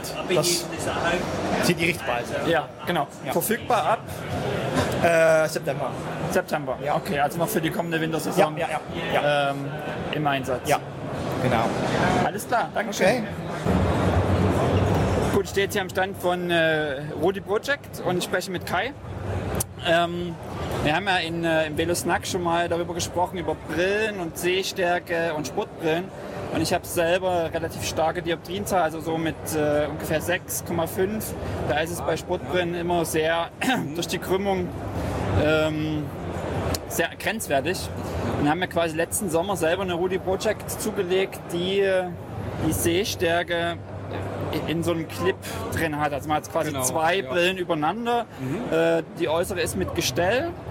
Ähm, und dahinter wird einfach nur quasi die Gläser eingeklippt. Genau, das sind die klassischen Clip-On-Lösungen. Genau. Und jetzt habe ich erfahren, äh, ihr habt also noch eigentlich zwei andere Lösungen. Ja. Und die wären? Ja, wir haben zwei andere Lösungen noch, die, neben der klassischen Clip-On-Lösung, die einfachste, preiswerteste Lösung auch, aber die Probleme, die wir schon gehört haben. Wir haben noch neu entwickelt, äh, letztes Jahr auf den Markt schon gebracht, den direkten Clip-In. Das heißt, wir ersetzen die Gläser wir nehmen die Gläser einfach raus aus dem Rahmen mit der starken Krümmung und innen eingesetzt ist ein äh, kleiner Rahmen. Und in diesen Rahmen kann man dann optische Gläser einpassen mittels Nylonfaden. Das ist ganz einfach. Also Im Prinzip äh, wird das nur, äh, wird die richtige Stärke ausgesucht, wird dann in Form gebracht und mit einem Nylonfaden befestigt. Also da, wo man eigentlich die verschiedenen getönten Gläser wechselt, genau da genau. werden dann also die, ja. See, die Gläser mit Sehstärke... Äh werden die dann eingesetzt. Der Nachteil, den, man natürlich hat, den du natürlich hast, ist, bei der Clip-On-Lösung hast du die normalen Sonnenschutzgläser davor. Das heißt, du kannst dann im Prinzip die Tönung wählen oder selbsttönende Gläser äh, dann aussehen. Bei den Direkt-Clip äh, musst du dann natürlich die Gläser nehmen, die drin sind. Ja? Äh, oder du hast dann eben selbsttönende Gläser zum Beispiel. Genau, aber man, man legt feste Tönung. Man legt sich halt fest. Man ne? legt sich fest, weil die Investition ja. einfach ähm, wesentlich höher ist. Ähm, Richtig. Ja. Gerade mit einer gewissen Dioptrienzahl genau. Gläser zu bekommen, die da reingehen. Ja. Und dann habt ihr noch eine On-Clip-Lösung mit größeren, grundsätzlich größeren Gläsern. Das ist also wo, wo der Rahmen größer ist. Mhm. Oder? Habe ich das am, äh, vor zwei Tagen falsch verstanden. Also ihr habt diese Clip-Lösung ja. und ich habe selber die kleinen. Ja. Und dann gibt es nochmal Clips, wo die Gläser größer sind. Genau. Also du kannst natürlich, das ist der neue Clip, den wir jetzt eingeführt haben vor zwei Jahren, glaube ich, war es. Da sind wir nicht mehr abhängig von der Größe. Da früher waren die Clips, Clip-On immer gefasst in äh, Metallrahmen. Mhm. Jetzt haben wir auch dort einen äh, Nylonrahmen. Das heißt, du bist überhaupt nicht mehr festgelegt in der Größe vom Glas. Das heißt, du kannst im Prinzip das Glas deutlich größer einschleifen und äh, das Glas wird dann vom Nylonfaden wieder gehalten. Ja. Und zudem hast du durch den Nylonfaden äh, hast du geringe Sichtbarkeit durchs Glas von vorne, ähm, weil man im Prinzip der starre Rahmen, der wird verdeckt einfach durchs Nasenteil, durch den Rahmen. Ja. Als ich damals beim Optiker quasi mir meine Brille machen lassen, wurde mir dieses Clip-On empfohlen, auch aufgrund der Dioptrienstärke. Dass man da die Gläser, der Clip-On äh, nicht so eine starke Krümmung hat, ist man ja. etwas flexibler, auch gerade was die Stärke betrifft. Mhm. Wie ist das hier bei den Eingesetzten? Wo äh, liegt da da, hast, da, ja, da, haben wir auch im Prinzip eine, eine Grenze aufgrund der Krümmung, aber man kann mhm. bei den, äh, bei den Clip-In-Verfahren kann man deutlich flachere Gläser verwenden. Das heißt, man kann diese klassische Sportkurve ist die Kurve 8, ist halt sehr stark gekrümmt, kann man jetzt hier auch eine Kurve 6 einschleifen, was natürlich dann mehr höhere Dioptrienwerte erlaubt, unter Umständen sogar noch ein flacheres Glas. Würde das bedeuten für mich mit 6,5 etwa, dass du gute Chancen hast? Dass ich gute Chancen ja. habe, endlich mal eine Sportbrille zu haben, genau. die sogar ohne Clip-On aus, auskommt? Im Prinzip ja, wobei wir können einen Schritt weiter gehen. Wir können so in die Richtung Direktverglasung so gehen, weil die Technik hört ja nicht auf. Ähm, man kann inzwischen auch direkt äh, verglasen mit höheren Index, also das heißt mit höher brechenden Gläsern. Gut, vielleicht die Hoffnung bei 6 müssen wir vielleicht noch ein bisschen verschieben, aber immerhin kommen wir schon in den Bereich 4, 5. Ja, äh, aber da entwickelt sich auch einiges, weil ganz entscheidend ist im Prinzip immer die Dicke des Glases, weil irgendwann hört es halt auf, stabil zu sein. Ja, und, ganz entscheidend ist die, der Brechungsindex des Glases, weil je höher der ist, desto höhere Werte kannst du einfach einschleifen mit entsprechend dünneren Gläsern. Ja. Das Schöne ist, also zumindest habe ich es am Dienstag so verstanden, dass gerade dieses äh, Clip-In-System mhm. nachgerüstet werden kann, auch gerade bei Absolut. Brillen, die vorher so ein Clip-On hatten. Genau. also ich könnte so, mir sozusagen jetzt die äh, Gläser dafür einschleifen lassen, müsste aber das Gestell nicht wechseln. Genau, das Gestell kann man behalten. Das ist ja super. Ja. Man kann da auch direkt verglasen noch im später hinein. Also es ist völlig universell. Also kann man quasi mit dem Gestell auch der, der Entwicklung Rechnung tragen und äh, beim Gestell bleiben und ja. äh, nach und nach auf, upgraden sozusagen. Seine Brille upgraden. Solange das Gestell lebt, kann man upgraden. Sie so ein Fahrrad haben. Wenn das nicht mehr lebt, dann kann man ein neues Gestell zu den Gläsern kaufen. Das ist auch, ja. Genau. Weil wir unsere Stimmt. Modelle lange pflegen. Also das Stimmt. heißt vom Bügelgummi bis zum Nasensteg, auch wenn mal was kaputt geht, Bericht ist ja, Das ist ja auch so eine Sache als Brillenträger, also bei normalen Brillen, dass eben, mhm. wenn das Gestell kaputt ist, ja. äh, man die Gläser auch wegwirft, weil das neue Gestell mit den alten Gläsern nicht fast nie ja. Äh, passt mhm. und das neu eingeschliffen werden muss. Das stimmt natürlich. Wenn man einen Unfall hat kann man, äh, und das Gestell kaputt ist, ja. kann man ein neues Neu, Gestell holen und dann soll das Clip-In und Clip-On-Verfahren auf jeden Fall Richtig. auch weiterhin. Äh, ja, oder wenn du sagst, heute möchte ich eine grüne Brille tragen, gibt es die grüne, morgen eine rote. Also, dass man nicht immer neue äh, optische Gläser kaufen muss, dass man einfach tauschen kann. Wo liegen die Modelle preislich in etwa? Das kommt ganz darauf an. Äh, ich sag, der Preisfaktor da ist der Optiker, weil der muss entscheiden, der muss das ausmessen, der muss das machen. Da kommt sehr auf die Qualität des Glases an. Es geht los in einem ganz niedrigen Bereich, so ja, sicher 100 Euro aufwärts, aber das ist dann sicherlich nicht die gute Qualität. Man kann für eine gute Sportbrille schnell mal 3, 4, 500 Euro hinlegen. Es liegt immer dann darauf, was, was man möchte, was das Glas kann, was es aushält. Ich habe selber 400 auf den Tisch Genau, gelegt. Also völlig kenn, äh, fair, ja, wenn es halt ordentlich gemacht ist. Ja. Gerade in dem Fall äh, über 6 Dioptrien braucht man ein sehr hochbrechendes Glas. Und dann ist das Glas selbst im Clip-On schon relativ teuer. Bei einer einfachen Stärke gibt es das auch schon mal für 100, 150 Euro. Aber es ist bei weitem nicht die gleiche Technologie dann. Ja, also das ist schon sehr fair. Das ist ja eine Brille, die man quasi über den Optiker sich äh, kauft. Ähm, Ja. Gibt es eine Händlerliste bei euch online? Oder? Ja, es gibt online eine Händlerliste. Die, äh, die, die Händler, die wir haben bei uns äh, im Internet haben, das sind unsere Top-Händler. Das heißt, das sind die, die von uns geschult sind, die ein gutes, gutes Sortiment haben. Aber darüber hinaus kann man auch Aber die viele, Chance viele haben, vielleicht bei sich um die Ecke. Natürlich, natürlich. Ja. Okay, da lohnt es also mal auf äh, Rudi Project Webseite zu schauen, Sehr zu gerne. gucken, wer der, Ja, der Premium-Händler ist um die Ecke oder Optiker. absolut. Genau, dann werde ich das mal tun. Es wird, Vielen, wird täglich mehr. vielen Dank soweit. Ja, gerne. dass man in der Mitte ist. Also jetzt bin ich hier, äh, also heute ist gefühlt mein Edeltag. Angefangen hat das Ganze ähm, mit dem Interview bei, oder mit dem Gespräch bei Campagnolo, äh, war dann bei, bei Lightweight und jetzt bin ich hier bei X-Bionic, was ja sozusagen auch so eine Edelmarke ist. Ähm, dazu irgendwie äh, äh, auch mit Innovation hervorsticht, also auch quasi ähnlich der anderen Marken. Und ich spreche jetzt mit Hannes. Hannes, wir kennen uns schon äh, jetzt ein gutes Jahr. Ja, Genau, vor einem Jahr, im, im Herbst letzten Jahres, äh, war ich ja mit eingeladen, nach Italien mitzukommen, an den, an den Bodensee und äh, Fabrik anzuschauen, zu testen und so weiter und so fort. Äh, ihr seid jetzt heute hier mit einem großen Stand.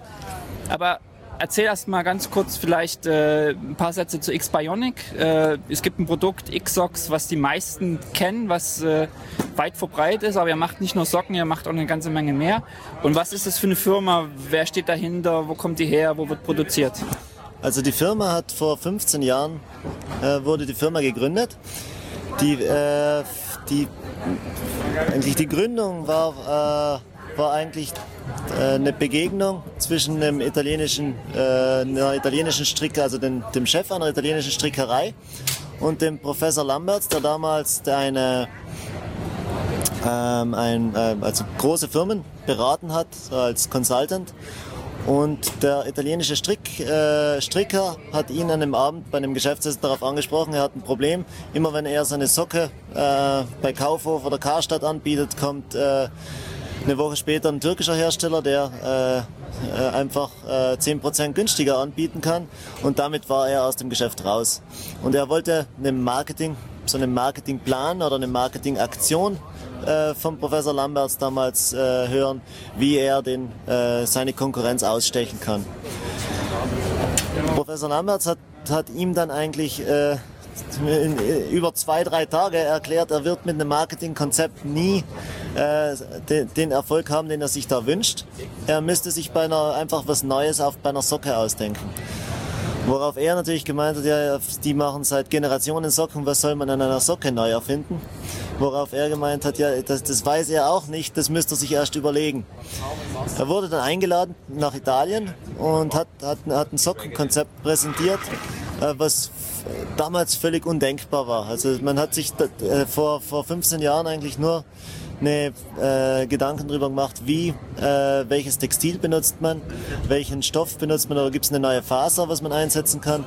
Und da er überhaupt nicht aus dem Textilbereich kommt, sondern aus dem, äh, also mehr aus dem Maschinenbaubereich, hat er, hat er sich eigentlich äh, Lösungen gesucht, die was eher dreidimensionaler Natur waren. Das heißt, das Erste, was er, was er sich dabei gedacht hat, war, wie bringe ich dann feuchte Luft aus dem Schuh heraus, der was eigentlich die, die, die, so, so die Ursache des Übels bei Blasenbildung ist.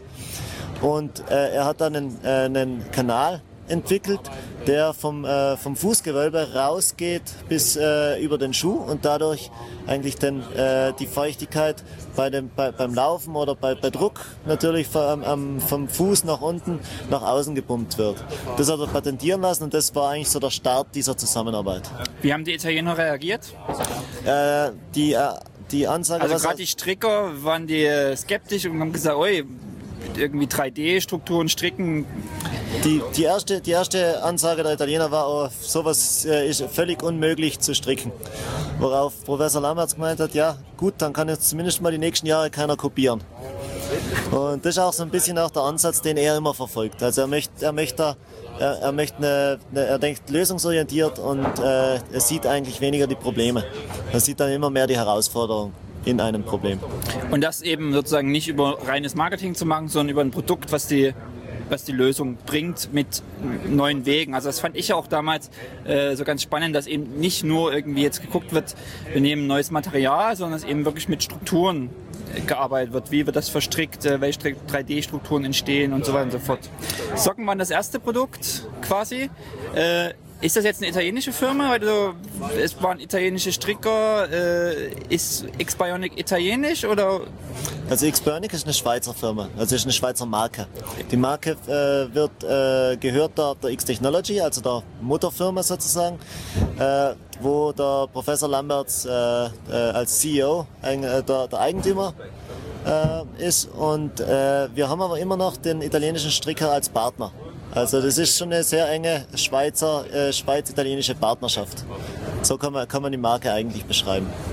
Und ihr habt äh, jetzt über die Jahre eine ganze Menge äh, neue Produkte entwickelt, die alle basieren oder die Idee haben, 3D-Strukturen zu verwenden. Wie ist das so die grobe Funktionsweise oder über Sock bei Socken hast du jetzt berichtet, über die Kanäle und über äh, den Druck und äh, ja, die feuchte Luft herausbringen. Ähm, wie ist die Funktionsweise im, im Bike-Bereich? Da ist, äh, da ist die Überlegung, also das, die, die Überlegung, die da gemacht wurde, äh, war eigentlich, wenn man sich den, den, den Körper genauer anschaut, beziehungsweise den Körper, wenn er, wenn er sie, wenn, wenn sich ein Athlet anstrengt, dann das erste, was er, was er macht, ist, er, er, er produziert natürlich Wärme. Und der Körper arbeitet mit einem, mit einem Kühlsystem dagegen. Das erste, was er macht, ist, er pumpt so viel äh, Blut wie möglich unter die Hautoberfläche. Das sieht man, wenn zum Beispiel einfach der Kopf bei einem, bei einem Sportler auch äh, leicht errötet, die Haut leicht rot wird. Er pumpt einfach sehr viel in den, Kapillar, in den feinen Kapillaren unter die Haut. Dadurch geht Wärme vom Blut verloren und das Blut kommt gekühlt in den, in den, in den Körper zurück. Wenn jetzt da, äh, das zu wenig ist, dann fängt der Körper an zu schwitzen. Das heißt, durch die, durch die äh, Verdunstung von Feuchtigkeit auf der Haut wird zusätzlich Wärme entzogen. Und jetzt kommt eigentlich das, was in, äh, so ein bisschen eigentlich das, das Hauptargument für, für ist. Die Konkurrenz erzählt seit, seit über 20 Jahren, Schweiß muss weg von der Haut. Und äh, obwohl der Schweiß vom Körper dadurch, da, dafür produziert wird, dass er, ja, dass er ja auf der Haut verdunstet und da kühlt. Also wenn das hat eigentlich eine Funktion und äh, normalerweise sagt man ja, wir wollen ihn aber weg haben und sozusagen eigentlich den Körper damit stören. Genau. Also man hört, äh, da, man hört immer so von, von den Marken, man, man, man muss den Weg transportieren, man muss ihn, muss ihn auf, dann auf ein Textil verdunsten, aber damit nimmt man eigentlich dem, dem Körper die, einen Teil seiner Kühlfunktion oder man, man äh, mindert sie. Und was, äh, wie wir das, äh, wie wir das äh, anders, so, so im Produkt anders umsetzen, ist, wir benutzen eine 3D-Struktur, dass man kann sich das vorstellen, es sind, sind alles Stege eingearbeitet am Rückenbereich und im Brustbereich, die das Textil vom Körper weghalten. Das heißt, in den Zwischenräumen kann sich ein feiner Schweißfilm auf der Haut bleiben und der kann da direkt verdunsten. Dadurch äh, erhält man natürlich einen größeren Kühleffekt. Alles, was dann in Tropfen runterläuft am Körper, das wird dann in den Stegen aufgefangen und dadurch äh, dann nach außen transportiert. Also hat man auch das äh, weder ein Nässegefühl noch für, äh, noch äh, irgendein un unkomfortables Gefühl. Also man hat eigentlich das, das, das ein, sehr, ein sehr wohliges Gefühl, obwohl man eigentlich den Schweiß auf der Haut behält. Also man hat Komfort und den Kühleffekt. Und im Umkehrschluss kann das Produkt natürlich, wenn man aufhört zu schwitzen, äh, speichert sich in den Strukturen warme Luft am Körper und Wuff, äh, Luft ist ein Isolator und dadurch äh, wärmt das Produkt. Also es kühlt, wenn man schwitzt und wärmt, wenn man friert. Das ist auch ein Slogan, den wir so kommunizieren. Meine eigene Erfahrung ist, äh, also gerade, es gibt so manchmal Momente, wo man einen sehr schnellen Temperaturumschwung hat. Also klassisch ist äh, Spinning Innenbereich, es ist ein bisschen überhitzten Räumen, die Luft ist schlecht, es ist übelst warm, du schwitzt und dann gehst du raus fängst normalerweise an sofort mit Frieren, weil ähm, ähm, ja, was dann einfach kalt ist. Äh, und mir ist wirklich aufgefallen, einfach mit, mit euren Sachen gehst du raus und du frierst nicht. Ja. Also es war wirklich so ein, so ein also weil da ist ja innerhalb von wenigen äh, Sekunden, sage ich mal, ist dieser Temperaturumschwung da. Äh, und normalerweise gehe ich raus und versuche dann schnell duschen zu gehen, damit ich irgendwie warm bin. Äh, und ja, also den Effekt kann ich zumindest aus der Praxis auch ganz gut bestätigen. Ich habe hab vor, vor, vor ein paar Monaten eine, eine schöne, schöne Geschichte von Timo Pracht vom deutschen Triathleten äh, bekommen. Der, wenn er die ersten Testprodukte von uns erhalten hat, bevor wir den Sponsoring-Vertrag mit ihm äh, gemacht haben, äh, er, hat, er ist aus dem Trainingscamp zurückgekommen und das, das, das erste Feedback, was er uns gegeben hat, wo er normalerweise mit, mit drei Schichten trainiert hat, hat er bei Xpernic nur zwei gebraucht. Und das war für ihn so, dass so, der, so der erste Effekt, wo er gemerkt hat, okay, mit dem Produkt kann man eigentlich eine viel größere Temperaturreichweite abdecken wie, äh, wie mit einem anderen Produkt. Und da- das ist eigentlich so, so, so, so wirklich das, der, der Bonus, den Xpernic bringt. Ja, also gerade äh, die Base Layer sozusagen, die verwende ich eigentlich das ganze Jahr über. Egal, ob ich jetzt bei, also ich war im, im Mai in Gran Canaria unterwegs und äh, da hat es dann schon auch Temperaturen über 30 Grad. Da habe ich es genauso verwendet, wie ich das auch im Winter oder im, im Herbst mache. Also es ist äh, wirklich extrem großen, großen Bereich, äh, decken eure Produkte ab. Ja. Wir haben, äh, ist auch wirklich bei uns äh, so, so, so das, das Hauptaugenmerk. Also die, der, die ganze Thermoregulation äh, war immer schon eigentlich unser, unser, unser, unser so, so da, da, wo wir uns am meisten drum äh, äh, bemüht haben. Wir haben auch äh, von der äh, Universität äh, Dortmund und äh, Universität Münster eine Studie erhalten, was aussagt, dass der Körper bis zu, also in Extremsituationen bis zu 97 Prozent seiner Energie nur für die äh, nur für die Thermoregulation braucht. Das sieht, da sieht man eigentlich, wie wichtig das dann im Umkehrschluss für die Performance ist. Wenn nur drei Per- Prozent für die Performance übrig bleiben, äh, kann man eigentlich, äh, indem man die Kühlung unterstützt, am, am meisten für den Sportler rausholen. Was für Produkte oder welchen Produktbereich äh, deckt ihr ab? Ihr habt äh, Trikots, es gibt äh, Shirts, es gibt Base Layer. Äh, Eigentlich gibt's gibt's alles von euch oder sagt ihr, ihr macht nur Layer oder Shirts oder? Wir sind, äh, wir sind in dem Sinne sind wir ein Komplettanbieter. Also was den Bike-Bereich angeht, wir haben von, äh, von, äh, von Base Layern, also wir heißen die, bei uns heißt, äh, heißt Decision Layer, einfach weil es eigentlich die wichtigste Entscheidung ist, was trage ich auf der Haut direkt, weil das hat natürlich den größten Einfluss. Ähm, bis äh, über, über, über Bike-Hosen, über, äh, über Jacken, Shirts natürlich, Produkte, was, was man also sozusagen dazwischen anzieht. Zieht. Bei uns heißt Transmission Layer, also so eine, die zweite Schicht, weil es einfach den, äh, sagen wir so, den, äh, den, den Schweiß oder ein- anscheinend äh, den verdunsteten Schweiß auch weitergeben muss. Ähm, wir, äh, wir sind da Komplettanbieter. Wir sind natürlich auch nicht nur im Bike daheim. Also wir haben äh, mittlerweile äh, Running-Produkte, wir sind im Wintersport zu Hause, äh, wir sind im Langlauf stark. Also wir sind, äh, wir, sind, äh, wir sind auch sehr, sehr breit aufgestellt. äh, wenn du sagst Langlauf und, und Ski, dann ist es aber da eher der Decision Layer, ähm, wo ihr aktiv seid oder Da haben wir, wir, wir haben auch Außenbekleidung. Ihr Die habt ist- auch Außenbekleidung. Die, die ist, äh, äh, auf das, sagen wir so, auf das Konzept äh, von unserem Decision Layer aufgebaut. Das heißt, wir sind, äh, wir haben, wir haben Patent auf eine äh, Systembekleidung. Das heißt, dass von der einen Struktur, äh, von der einen Schicht auf die nächste eigentlich eine, eine Struktur folgt, die der, der, der, sagen wir so, der ersten Struktur hilft, den, äh, den Schweiß oder äh, die, den, das Verarbeitete weiterzugeben. Das heißt, das Problem, wenn man jetzt eine schöne 3D-Struktur hat, die super funktioniert, man, haut eine, man klebt eine, eine, eine BTFE-Membran direkt drauf und hat hat keinen Abstand dazwischen, dann äh, kann, kann, kann die auch nicht mehr funktionieren. Was wir machen ist, wir versuchen zwischen jeder Schicht eigentlich dann wieder einen Abstand zu schaffen mit einem kleinen Abstandhalter oder einer neuen 3D-Struktur, damit hier auch ein Verdunstungsprozess äh, entstehen kann und dann auch die Feuchtigkeit weitergegeben kann. Weil sonst bleibt die, alles was überschüssig ist natürlich nur, alles was überschüssig bleibt, bleibt sonst im, in der, im, im Bekleidungssystem und das versucht man natürlich zu verhindern. ihr habt dieses Jahr äh, oder eigentlich ja doch ist dieses Jahr erst gekommen eine Kooperation mit äh, Lamborghini. Was hat es damit auf sich? Also es ist ja Lamborghini ist ja jetzt schon eher eine Edelmarke, äh, Luxusprodukt. Äh, passt das mit euch, mit eurem Image zusammen? Ist es genau das, was ihr wollt? Und was ist ähm, quasi aus der Kooperation entstanden? Wir haben, äh, wir haben äh, Ende letzten Jahres einen Anruf von Lamborghini bekommen.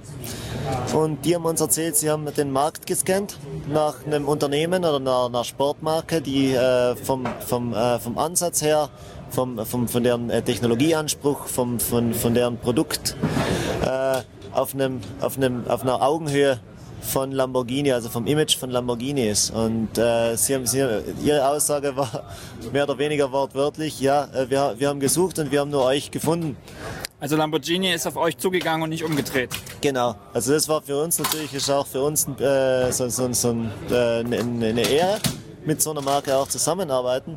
Und was daraus entstanden ist, ist, äh, ist eine eigene Marke, die wir zusammen mit denen äh, gegründet haben. Das heißt äh, X-Bionic for Automobili Lamborghini. Das heißt, es ist nicht nur ein, äh, ein einfacher Merchandise-Deal, wir, äh, wir kaufen ein Logo und kleben das auf irgendein Produkt, sondern es ist, da ist auch Entwicklungsarbeit was in Zusammenarbeit geleistet wird. Lamborghini kennt sich sehr stark in Aerodynamik aus. Die kennen sich perfekt alles, was Carbonfasern angeht, aus.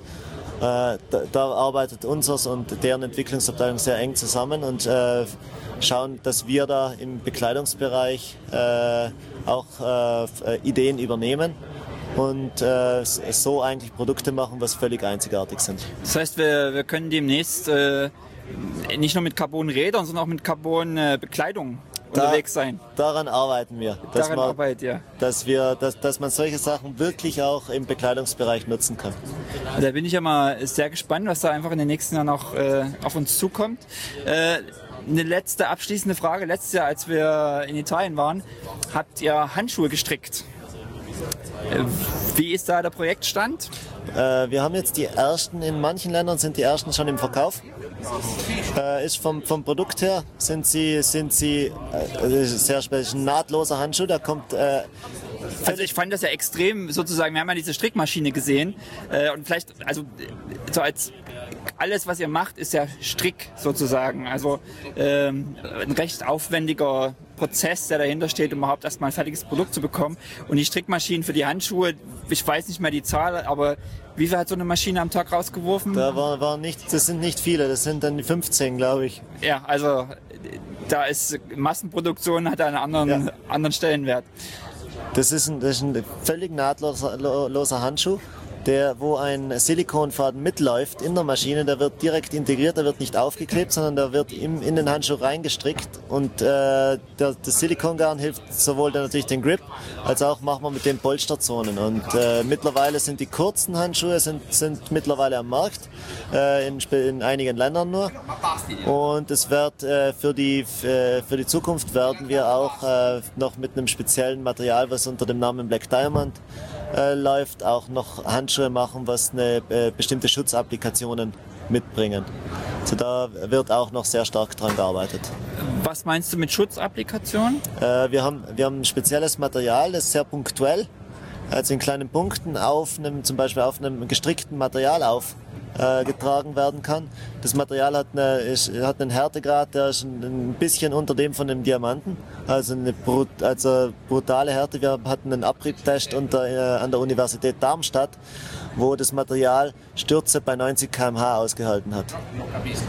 Verarbeitet im Strick? Verarbeitet im Strick, ohne dass, äh, dass der Strick reißt. Das war natürlich mit einem, mit einem äh, speziellen Garn auch gestrickt, aber, äh, und der, aber die, die einzelnen, sagen wir so, die, die abfesten Materialien sind punktuell auf das, auf das Strickmaterial aufgetragen, so dass der, dass der Asphalt nicht an den Strick heranreichen kann.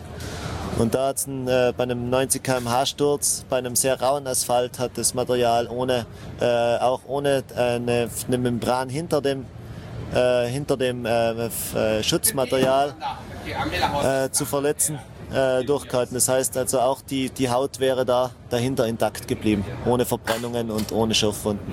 Denn wir kennen ja alle die Bilder aus dem äh, TV, wenn die, wenn die Profis stürzen, äh, haben es vielleicht alles mal mehr oder weniger selber erlebt. Es kann äh, schlimme Sch Schürfwunden auch geben, Stürze. Dann ist natürlich eine klasse Idee, wenn man sozusagen gar nicht bis zur Haut durchkommt bei Stürzen eventuell und man äh, ja nochmal eine Schutzschicht hat sozusagen. Wird das, das Ganze wird ja auch in, in Kleidung verarbeitet? Das wird Kleidung und auf, im Handschuhbereich. Wird ist das schon auf dem Markt oder? Ist noch nicht auf dem Markt, ist ganz neu. Wird kommen? Wird kommen. Wann? Wann? Äh, wir, haben, wir haben verschiedene Prototypen schon äh, im Produktionsstatus. Äh, ich schätze also 2015 noch nicht. Ich hoffe mit 2016 sind wir mit dem äh, parat. Okay, also in zwei Jahren zu Eurobike werden wir das Ganze dann, denke ich, hoffentlich spätestens... Ich, ich schätze, nächstes Jahr zu Eurobike gibt es ein finales Produkt, das was 2016 im Handel ist. Okay, dann lassen wir uns mal überraschen. Ja. Hannes, ich danke dir soweit Hat mich gefreut. und äh, wünsche euch weiterhin viel Erfolg. Dankeschön.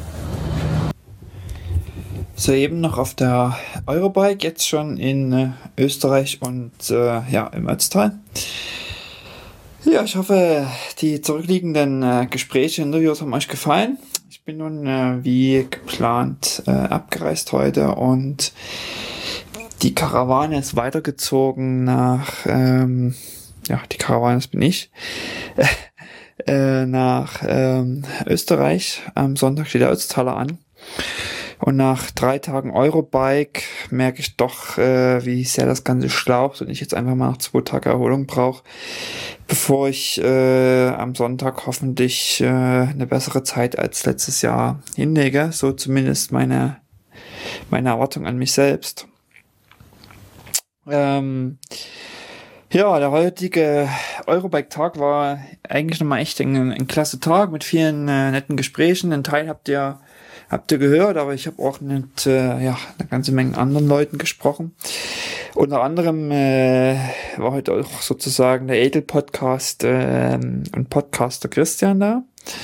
Äh, und wir haben auch eine kleine Aufnahme gemacht, aber wie das so ist, äh, ja, unter Profis verkackt man dann halt auch mal schnell und äh, genau die Aufnahme äh, war völlig verhunzt, ähm, so dass wir ja einfach die nächste Gelegenheit nehmen und äh, vielleicht doch eigentlich auch ganz gut mit ein bisschen Abstand nochmal über die Eurobike reden, ähm, mitten im Gewühl drin, so wie wir heute da waren, ist mir doch ganz schön geschafft. Also ähm, mein Schrittzähler hat mir heute 20.000 Schritte auf der Eurobike angezeigt.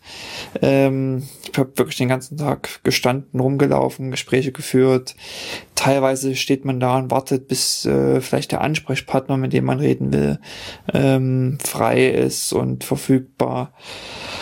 Die Wege sind lang, äh, man wird es kaum glauben, ich habe mich verlaufen in der, in der Messe ich wusste nicht mal, wo das Auto steht und bin, war eigentlich am richtigen Ende, bin äh, zum falschen Ende gegangen, um dann wieder zum richtigen Ende zu gehen.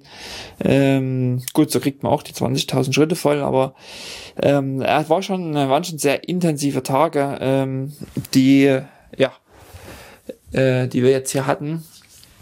Aber es hat Spaß gemacht. Äh, das muss ich echt sagen. Es waren äh, auch sehr interessante und aufschlussreiche Tage. Äh, man hat super nette Leute kennengelernt. Ähm, erstaunlicherweise waren, fand ich so oftmals die Gespräche an den, an den Ständen, gerade wenn es Ausländer waren, ähm, man es auf Englisch hatte, äh, viel entspannter, ähm, also äh, teilweise mit äh, ja, der so die, die deutschen, deutsche ähm, die deutsche Härte oder ich weiß gar nicht, wie man sagen soll, äh, teilweise durchkam, also Strukturen mit, man meldet sich an am Information Desk und äh, kriegt dann jemanden zugeteilt und ähm, wird dann äh, mit, ja, ich sag mal, Marketing, äh, äh, PR, ähm, ja, Floskeln äh, die so schon 500 Mal am Tag äh, wiedergegeben wurden, irgendwie abgefertigt. Äh, ich hatte aber auch, also ja, das war so, waren so eher die negativen Erlebnisse, aber ich hatte eben gerade auch an den Kleinständen, das hat mich beeindruckt, äh, äh, gerade an den Kleinständen und dort, wo auch viel Ausländer gearbeitet haben, aber auch Deutsche, äh, waren das dann doch ganz auf einer ganz anderen Ebene die Gespräche. Also da hatte man schon das Gefühl, dass die Leute authentischer sind, dass ähm, nicht irgendwie nur das Market, also vielleicht waren es auch so gut, dass ich das nicht gemerkt habe, aber ähm, hatte schon das Gefühl, dass die einfach ähm, auch mehr aus eigener Erfahrung reden äh, und vielleicht nicht nur einen Job machen, sondern selber auch das Produkt äh, kennen und äh, ähm, dahinter stehen, beziehungsweise auch wirklich einschätzen können. Auch teilweise ehrliche Worte habe ich bekommen, also ja, das ist schon ganz interessant, auch dann sozusagen, sag mal, kritische Worte zum eigenen Produkt, äh, zu den neuen Produktlinien, die dann vertreten werden müssen, zu hören. Man sagt, okay, also hat dies und das oder gerade dem Thema Inkompatibilität bei Shimano, äh, bei Campagnolo, ähm, kommen dann doch so eher kritische Gedanken auch mal zwischendrin hoch und das ja, fand ich zumindest viel interessanter als teilweise, ähm, wenn man dann in die Strukturen der PR-Abteilungen gerät, äh, wo man dann mit ja, Standardfloskeln äh, abgefertigt wird. Ich denke, Eurobike macht doch Sinn immer, wenn man sozusagen jedes Jahr da ist, ähm, die Kontakte weiterführt, äh, weiterpflegt, äh, vielleicht auch guckt auf Produkte, über die man sich jetzt informiert hat, die man, mit denen man, über die man Gespräche geführt hat, die man auch weiter etwas im Auge behält und schaut, wie sich, äh, wie sich das entwickelt, sind die erfolgreich, sind die nicht erfolgreich. Sind die so auf den Markt gekommen, äh, wie angekündigt, funktionieren sie so oder ist es Schrott? Ich hoffe da auch bei einigen Sachen noch ein bisschen dranbleiben zu können, jetzt im Laufe äh, der nächsten Monate, im Laufe der Wintersaison. Ich habe zum Glück viele Produkte getroffen oder gesehen, die auch demnächst verfügbar sind, also die jetzt wirklich noch dieses Jahr rauskommen und nicht irgendwie die äh, Ankündigungen für nächstes Jahr und dann äh, mal gucken, vielleicht doch erst übernächstes Jahr. Ähm, ja, äh, rauskommen. Und ich denke, wir werden nächste Woche mit äh, zusammen mit Christian einen neuen Velosnack aufnehmen. Und da können wir nochmal über die Eurobike reden, äh, kann nochmal berichten, vielleicht über einige ähm, ja, über einige Gespräche, äh, SRAM, äh, Power to Max, äh, die ich heute hatte, ähm, die euch schon noch mal ganz interessante Einblicke äh, in die Arbeit geben und in die Produkte geben. Ähm, ja. Ähm, es gab ein paar Höreranfragen ähm, bezüglich der Produkte oder einiger Produkte. Ähm, ja, also ich war heute bei Castelli, habe dort nochmal nachgefragt, äh, was es Neues gibt. Äh, da, und da genau geriet ich eben in diese Marketing-Schiene, äh, wo man ausgeführt hat, leider hat der, hat der, junge Mann oder der äh, Verkaufsleiter für Österreich äh, nicht so richtig Lust, äh, mit einem zu reden. Das war so zumindest mein Eindruck. Ähm, Castelli hat ja selbst im Newsletter angekündigt, äh, eine Retro-Linie, daraufhin wurde gar nicht eingegangen. Also da hatte ich das Gefühl, ich kann mich online mehr informieren als teilweise bei ihm. Ähm, er meinte eben, dass ähm, ja die High-End-Linie gerade im, im äh, Shorts-Bereich ähm, verbessert wurde. Auf Nachfrage, worum es konkret geht, ging es halt dann so allgemein ja Komfort und äh, bla bla bla. Also ich denke, ähm, hier müsste man sich selber nochmal näher informieren, äh, wenn man, wenn man ja meint oder gern äh, weiter Produkte von Castelli will, was denn da jetzt wirklich neu ist in 2015. So richtig äh, wurde mir da am Stand leider nicht äh, weitergeholfen. Ähm, ich will das auch gar nicht jetzt so super negativ sehen, denn für viele ist die Eurobike oder viele Hersteller ist die Eurobike äh, auch einfach eine Ortremesse. Das heißt, die haben äh, Händlerbereiche, wo sie sagen, okay, äh, Händler, ihr wisst eigentlich, was wir haben. Ihr könnt noch mal gucken, ihr könnt noch mal rumgucken, ihr habt, ihr kennt die Kataloge, äh, ihr kennt unsere, eigentlich unsere Produktpalette, ihr vertreibt die Produkte ja schon. Kommt her zu uns, macht die Bestellung für nächstes Jahr. Ähm, und haben das sozusagen als, als Zielgruppe für, oder ja, als, als, als Ziel auch für die Eurobike, weniger sozusagen Fachbesucher vielleicht über die Produkte zu informieren. Deswegen will ich es gar nicht so sehr negativ äh, auch ansiedeln, wie es vielleicht jetzt äh, klingt, was ich bei Castelli erlebt habe. Ähm, es gab eine Anfrage zum Thema äh, BMC. Ähm, da gibt's den äh, 01er Rahmen, was das Topmodell ist im Rennradbereich und neu ist jetzt der 03er Rahmen. Die Frage war, ist er quasi äh, baugleich? Ja, er ist ähm, fast hundertprozentig identisch von der Form her. Äh, gibt ein paar kleine Details, gerade was die Sattelstütze betrifft zum Beispiel. Ähm, ist er in dem Bereich doch unterschiedlich, werden verschiedene Sattelstützen Formen verbaut, äh, oder ja, verschiedene Größen und, und Formen. Und ähm, grundsätzlich aber ähnlich, schwerer, weil anderes Carbon, günstiger in der Produktion. Äh, Wird es leider nicht als äh, ähm, Frame-Kit äh, geben, sondern nur als Komplettrad. Äh, und wird mit einer komplett 105er Ausstattung bei äh, ich glaube, 1600 Euro liegen. und ähm, verfügbar jetzt ab äh, September, Oktober, also kommt noch äh, dieses Jahr in den Handel. Ähm, der Hörer, der die Frage gestellt hat, hatte das sozusagen mit dem Gedanken Upgrade im Hinterkopf äh, gestellt. Und ich habe äh, mit BMC darüber gesprochen, ja, wie das so gesehen wird. Und äh, die meinten dann, dass es vielleicht am besten ist, einen Händler zu finden, der einen Händler zu haben, äh, der zum Beispiel ein Ultegra-Modell nimmt und sagt, okay, ich, äh, ich ähm, mache alles weg, was jetzt, was ich nicht brauche, weil irgendwie Laufräder kann ich eh mal verkaufen, ähm, irgendwie ein Schalthebel, der geht auch mal kaputt, da habe ich eine Ersatzteil da, mal für einen Kunden, äh, ja, also so hat man quasi, hat der Händler ein Ersatzteil und kann dann quasi so einen gestrippten äh, Frame einfach, äh, ja, dann vielleicht weiterverkaufen. Also da am besten mal Kontakt mit dem Händler aufnehmen. Ähm, und äh, schauen. Was ich persönlich interessant war zu dem 03er äh, Rahmen von, äh, von BMC, ähm, der ist nur für mechanisch ausgelegt. Also falls sozusagen man denkt, okay, ich mache ein Upgrade vom Rahmen, äh, vielleicht mit dem Hinterkopf, es ist ein, ein besserer Rahmen, es ist ein Carbonrahmen, äh, es ist irgendwie ja mehr Performance, leichter und so weiter. Und ich habe vielleicht auch die Option, ähm, ähm, mal eine elektronische Schaltung ähm, zu verbauen, wird am 03er Rahmen eben nicht gehen.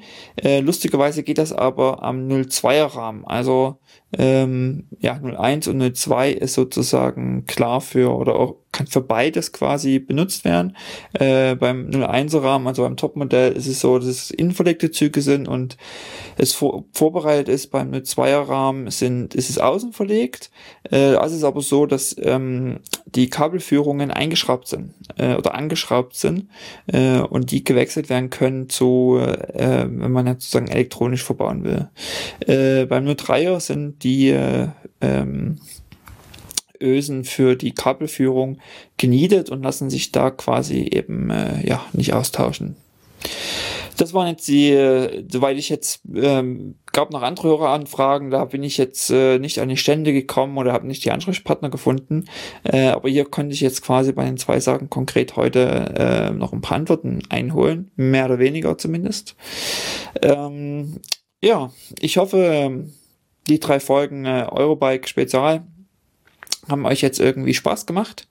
Und äh, so beim Anhören äh, habe ich festgestellt, dass ich irgendwie alle Interviews und alle Gespräche ähm, beendet habe mit äh, Danke soweit und weiterhin viel Erfolg. Und in diesem Sinne, äh, danke fürs Zuhören und bis zum nächsten Mal.